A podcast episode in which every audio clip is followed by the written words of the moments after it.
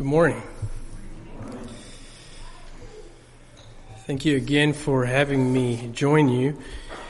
Um, if you have your copy of the Bible, can you turn to the, the letter to the Colossian church, chapter 4? Colossians chapter 4.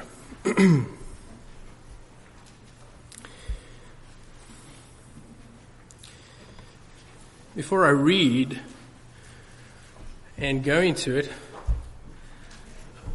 we live in a, in a day and age of instant gratification. The, the, the slogan that you, I've never heard of it, but I've heard people say it, is your way, right away. And that is seeped into not only fast food restaurants, but most of our thinking whether it's advancing technology, you know, a click away mentality. You know, you get upset when you when you download a Kindle book and you just can't open it yet. It's the spirit of the age. And instant gratification doesn't only affect you, it affects the church. Now, the gospel is eternally serious business. Inextricably tied to the glory of God and humanity. And given the stakes, there has been a good and right recovery of the urgent task to see the gospel sent to the hardest places and the least reached people group. I mean, we have had people, even from your congregation, go to Alaska, to the inner city. People ministering in Guatemala. I went to a trip not so long ago to Washington, D.C., and you don't want to know the percentage of people that believe in the gospel there. Also, on our community's doorsteps, we have people that don't believe in the gospel. And yet, if we're not careful, I fear we will wrongly identify urgency with speed failing to remember that a task can be urgent and yet demand a slow, methodical approach that thinks in years and decades instead of days and months. I hope you don't think that the ministry that these folks that went to Alaska is going to reap benefits straight away. I encourage you to pray for them I encourage you to pray for those ministering in Guatemala and those of you that know people that are ministering around the world. Do not think of their success in how quickly they accomplish things. Simply put, the church desperately needs to recover categories for being both urgent and patient in missions. Spreading the gospel is urgent, but it demands men and women with the patience to commit to God's means and accomplish His order and His end. You see, while God can use servants to speed the gospel forward, far more often the gospel seems to root slowly and start small. And those who have been taught not to despise the day of small beginnings, we should be careful that our approach to missions is more concerned with being faithful than fast. So, how do we, you and I, how do we become effective, committed missionaries? Because that is what we've been called to. The disciples were called to it in the Great Commission, and we as well have been called to that Great Commission. How do we see the importance in mission, in being missional? In living a life committed to that. You and I have most certainly been in contact this week with people who have felt uh, hopelessness in some small way, regret. You've met the person that has mocked your belief in the gospel, that thinks that this right here, what you have sung about, that you have a vision for is nonsense. You've met the atheist. You're friends with him. You're friends with her. You've met the intellect. Those that you speak with that reason that all of this isn't necessarily the truth. Then you've met the ignorant. These are people that need Jesus. That is what a missional life is about. These are the people that I, that we have been called to reach out to. It is not just meant for a dedicated time in the summer where a group of, of faithful believers go out and minister. Yes, that's good. It's a great committed time and blessing where friends can go into that specific time. But folks, our lives now here, tomorrow when you go to work is, an, is as important. They are our mission field. So how do we become effective missionaries? You see, God instructs us through the Apostle Paul in Colossians chapter 4. And we're going to read verses 2 through 6. Let me read. Verse 2 Continue persistently in prayer, being watchful in it with thanksgiving. At the same time, pray also for us that God may open to us a door for the word to declare the mystery of Christ, on account of which I am in prison, that I may make it clear which is how I ought to speak. Conduct yourselves wisely toward outsiders making the best use of the time. Let your speech always be gracious, seasoned with salt, so that you may know how, to, how you ought to answer each person. God instructs us here how Christians ought to pray, ought to live, and ought to talk. So, firstly, he teaches us through the Apostle Paul how we ought to pray. In verse 2, we read, Our prayer should be steadfast and watchful. And God wants us to understand that our fellowship with Him through prayer is the key, is the key to living an effective life.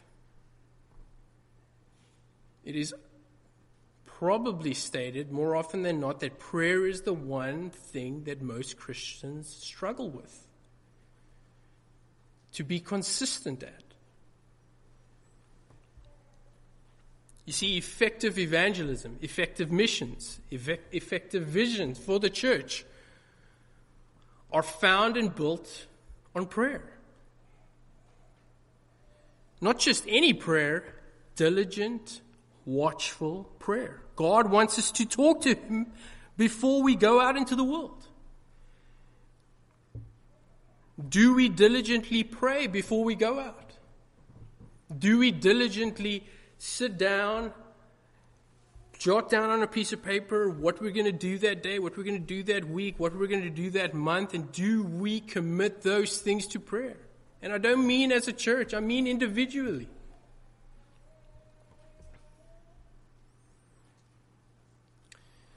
You see, then Paul transitions from this teaching on prayer to asking for prayer. Specifically, he asks the Colossian church to pray also, he says, for us that God may open to us a door for the word to declare the mystery of Christ. Where is Paul? He's in prison.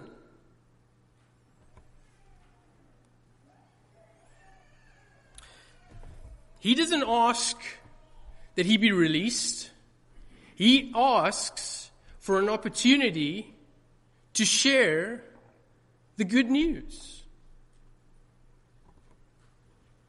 Paul basically says, I might be in jail, but the word can never be imprisoned. Christ must be preached, even in jail. So please pray that as I reach out to these people in this jail, the door of their hearts would be opened. Do you see what vision for God's kingdom and mission can do? It penetrates every area of your life every opportunity that comes available. Every so called frustrating moment that you think, why did this happen to me? Right here, right now.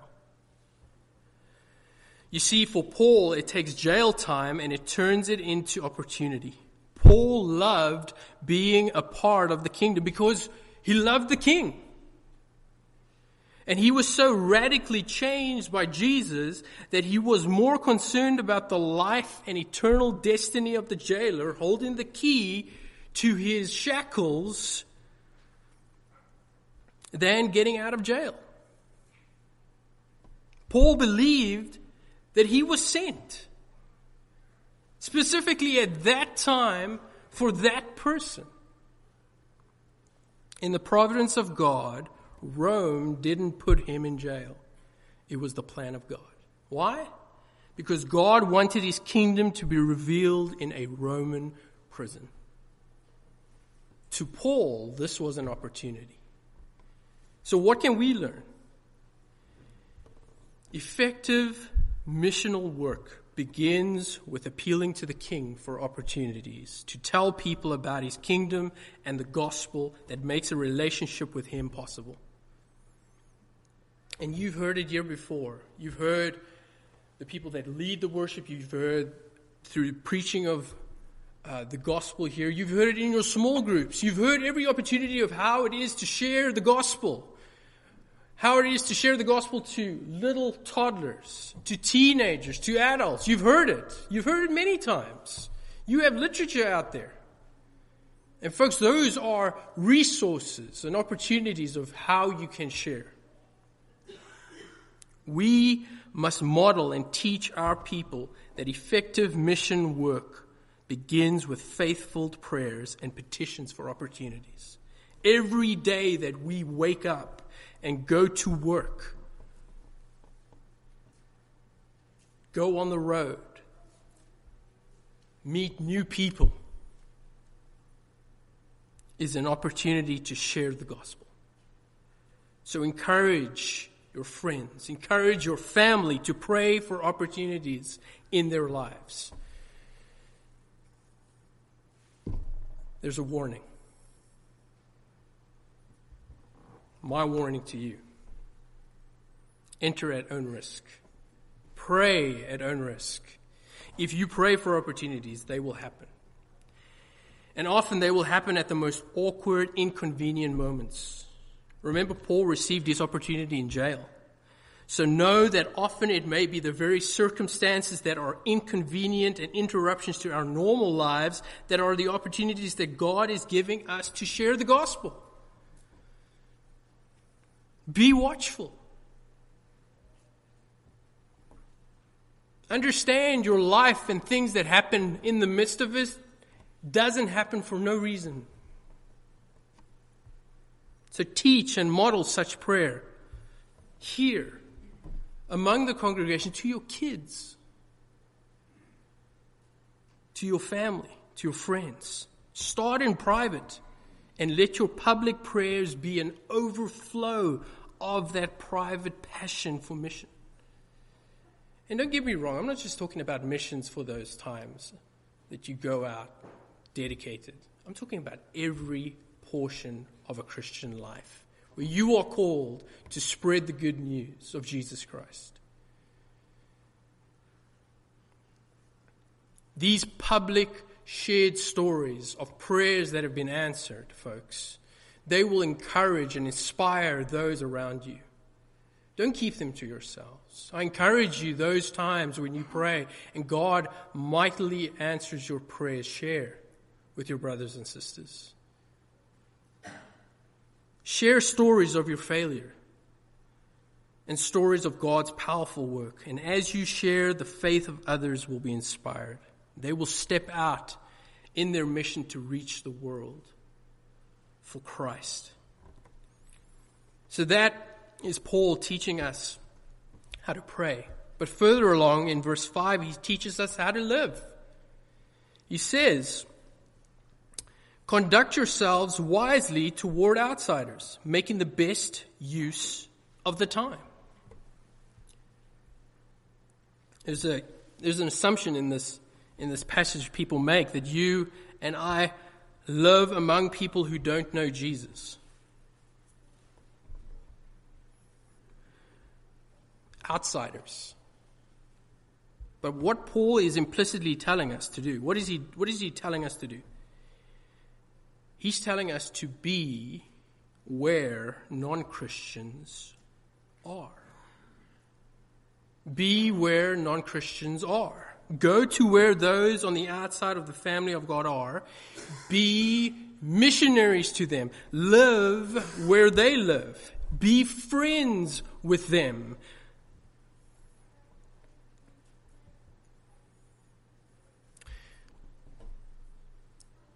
That's the story of this church, isn't it? That's why this church was planted, right here. A need. Friendships began. Gospel was preached. People were saved. Church plant grew. You're sitting here. You're a testimony of what could be in other places, not just here in America, but around the world.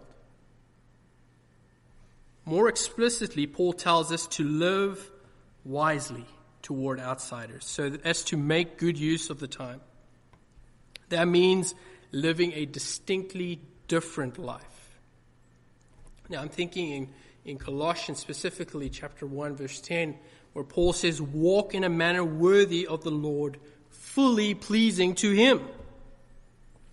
As we live our lives in relationship with people who do not know Jesus, the world should get a glimpse of Jesus, should get a glimpse of his character from the way we live.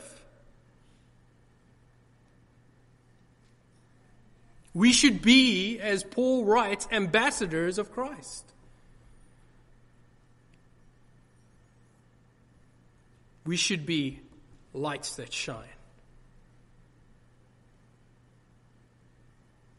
When a person who doesn't know Jesus is a friend of yours, scratches the surface of your life, and witnesses your actions, witnesses your motives, witnesses your decisions, as well as how you handle your money, how you handle your time, how you handle your energy, your pleasure, and most importantly for this, your sin that that person should be struck by how glorious Jesus is and how amazing his salvation is.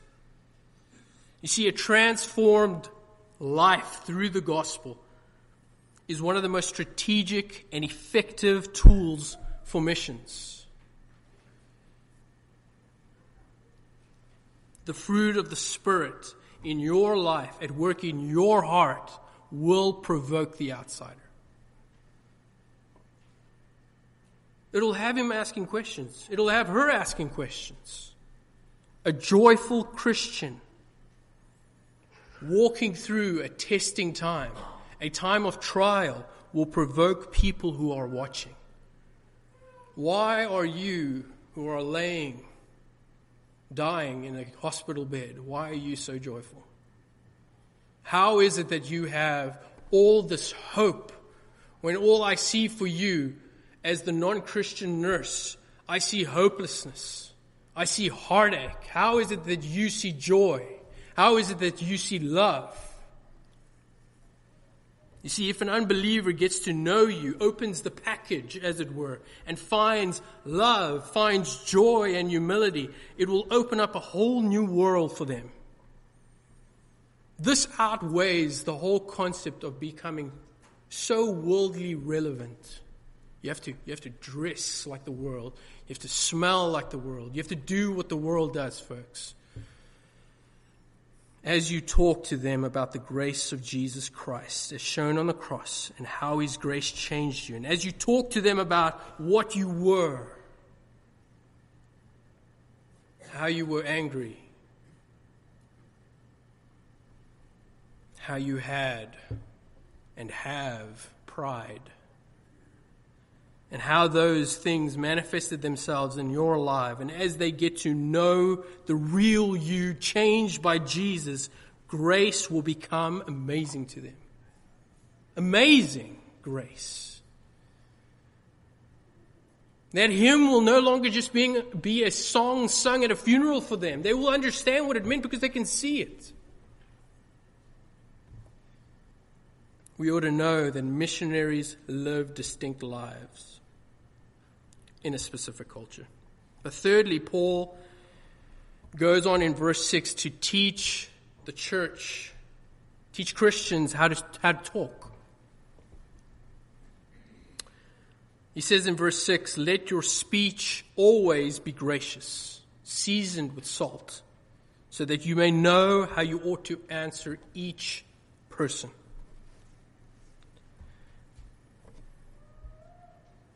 How are you able to be a effective missionary? Well, simply put, you have a conversation with unbelievers. Share your life with them, and in time, share the gospel of Jesus Christ, of his death, of his resurrection, of his ascension, of his story. And make sure when you share, you speak as though you're speaking to somebody that doesn't understand every single word that you're saying. What do you mean when you say worship? What do you mean when you say grace? What do you mean when you say the love of God? What do you mean when you say Lord?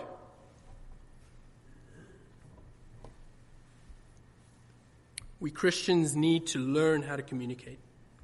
And sometimes what works in our church doesn't necessarily translate out there. You can't use the words that you're comfortable with using here. And when that happens, we can just look at our non Christian friends and say, I'm sorry. Here's what I mean.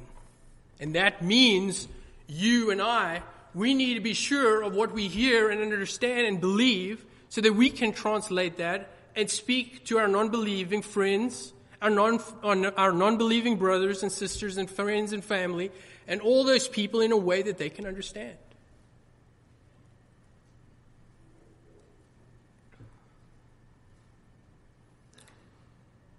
But that doesn't mean that we have to accept the culture's language. There are certain elements that need to be rejected outright. Someone once told me that for the sake of it, for the, for the sake of getting in, for the sake of getting in with the crowd that he wanted to minister to, he was going to he was going to cuss around them so that he could he could make he could make them feel less less uncomfortable. Now I'm grateful for this man's zeal for wanting to spread the, the, the gospel. But, folks, Ephesians 4 says, Let no unwholesome speech come out of your mouth. All right. Our lives, our words must be distinct from the culture around us. Every time you speak to an unbeliever, concentrate on how you say things. Concentrate on your attitude and your motive. Let the words you speak be marked by a humble, not arrogant heart.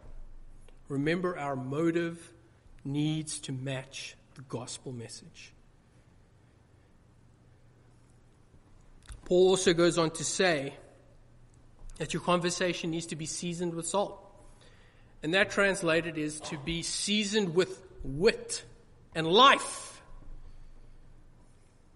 I've seen it. The gospel spread in a very unenthusiastic, non life changing way. Very unattractive. And they don't understand. You were dead. You're alive. Because of His grace. Translated, when you sing, it should come from your heart. Everyone should hear it. Let your conversations with unbelievers be witty and full of life. Let your joy come so that they can see it. Why? Why must it be like that? Because most of the time, God intends for us to be seed sowers rather than reapers. Don't think for one second that you are ultimately going to reap gospel rewards right there and then. God wants every encounter with one of his children to be a moment when that unbeliever experiences grace, where he experiences love, where he experiences joy. So let's do our, our, our church, our, our Christian neighbor a favor, folks. Evaluate your heart, your motives when you spread the gospel. when you befriend someone who's an unbeliever, that you do not ruin the opportunity that the next person has to speak to them.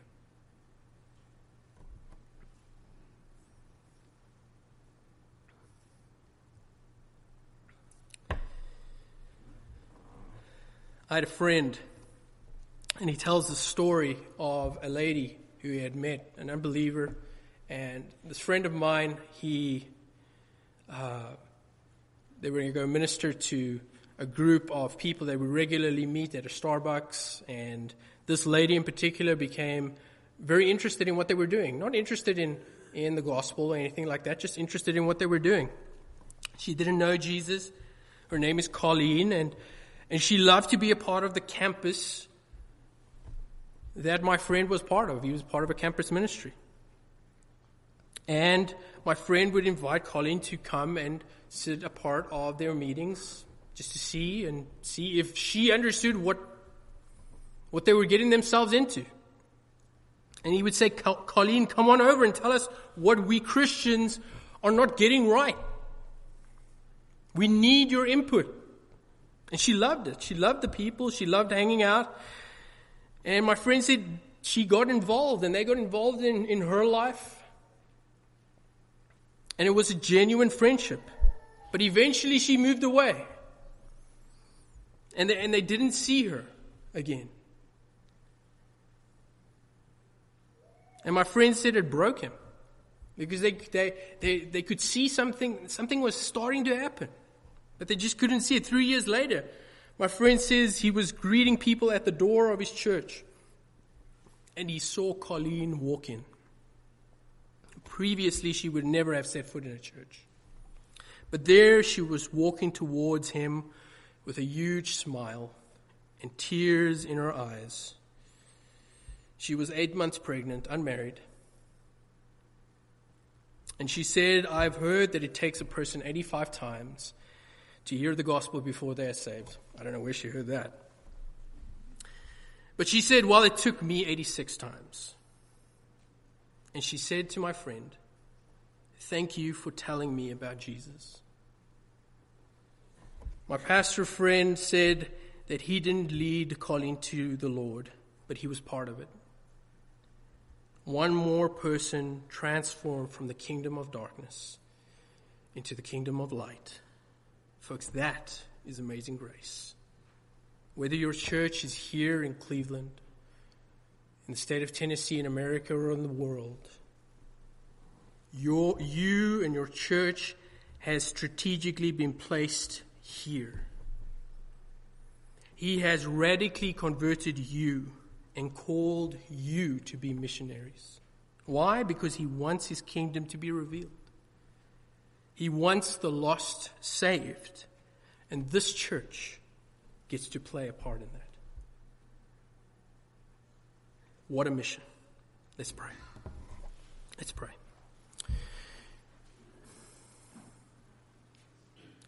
Heavenly Father, we commit a week, our lives to you. May our lives be filled with salt, full of light. May you bless our endeavors. May you help us in the way we should go. And may your gospel strike straight, even though it is in crooked instruments such as us. And we pray this in Jesus' name. Amen.